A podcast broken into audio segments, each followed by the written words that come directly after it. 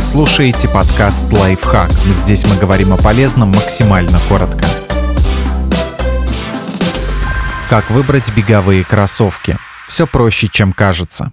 Подберите нужный уровень амортизации подошвы. Бегунам с небольшим весом есть смысл обратить внимание на кроссовки с хорошей амортизацией. Ее, как правило, обеспечивает подошва из пеноматериала, которая глушит удар стопы об землю. Предполагается, что это защищает колени и спину от повторяющихся ударных нагрузок, а в перспективе от боли и повреждений.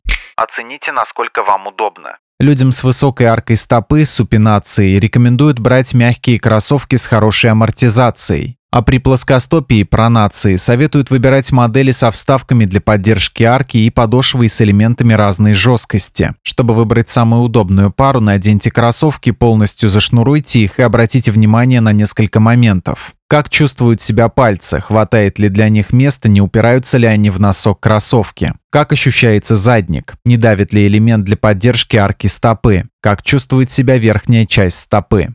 Обратите внимание на вес обуви. Ученые подсчитали, что кроссовки тяжелее 440 граммов могут негативно сказаться на экономичности бега. Конечно, не стоит выбирать обувь исключительно по этой характеристике, но если две пары совпадают по уровню комфорта, стоит предпочесть более легкую.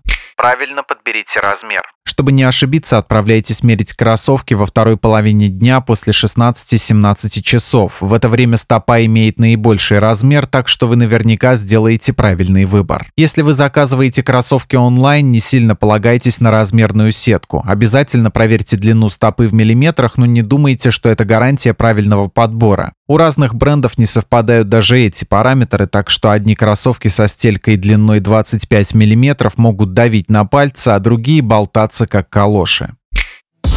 Подписывайтесь на подкаст «Лайфхак» на всех удобных платформах, ставьте ему лайки и звездочки, оставляйте комментарии. Услышимся!